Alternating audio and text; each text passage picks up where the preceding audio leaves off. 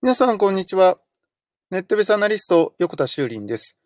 今日も人工知能 AI について考えていきたいと思います。えー、最近ですね、まあ、台風だったり、まあ、豪雨だったりということで、非常にですね、えー、天災といいますかですね、えー、気象が変わってきたことによる被害っていうのがたくさん出ているんですが、そんな中ですね、えー、気象庁の方が、例えば台風が来て大変なことになりそうですとか、まあ、会見を開いてですね、その今後の予測っていうのを発表しているわけなんですけど、まあ、実は気象庁よりも早く正確に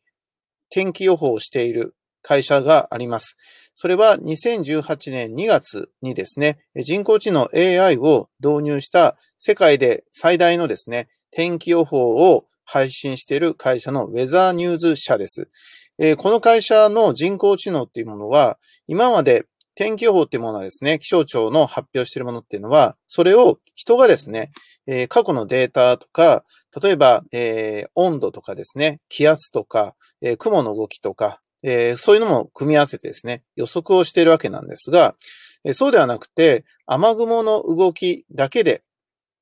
え予測をしているそうですね。で、これができるようになったのは、まさにディープラーニングなんですけど、その画像認識技術っていうもので、過去のたくさんの画像っていうのを見せることによって、こういう場合はこうなった、ああいう場合はああなったということを学習して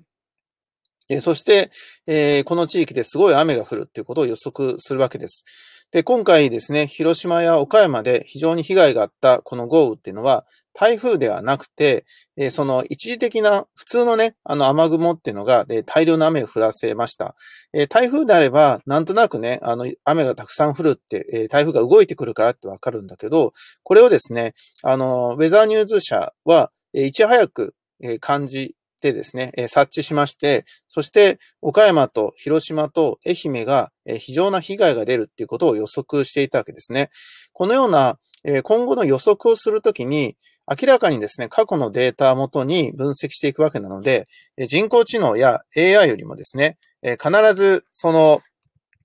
人間の方が劣るっていうのはね、もう分かりきったことですよね。なので、こういったものがですね、今後出てくると、例えば被害とかをね、事前に防いで避難したりとか、例えば何かね、対策を練ったりということができますので、今後もね、すごい期待したい分野じゃないかなと思います。ということで、まあ、気象予報士っていう仕事は、もういらなくなるということではないでしょうかね。ネットベースアナリスト、横田修林でした。ありがとうございました。ではまた明日。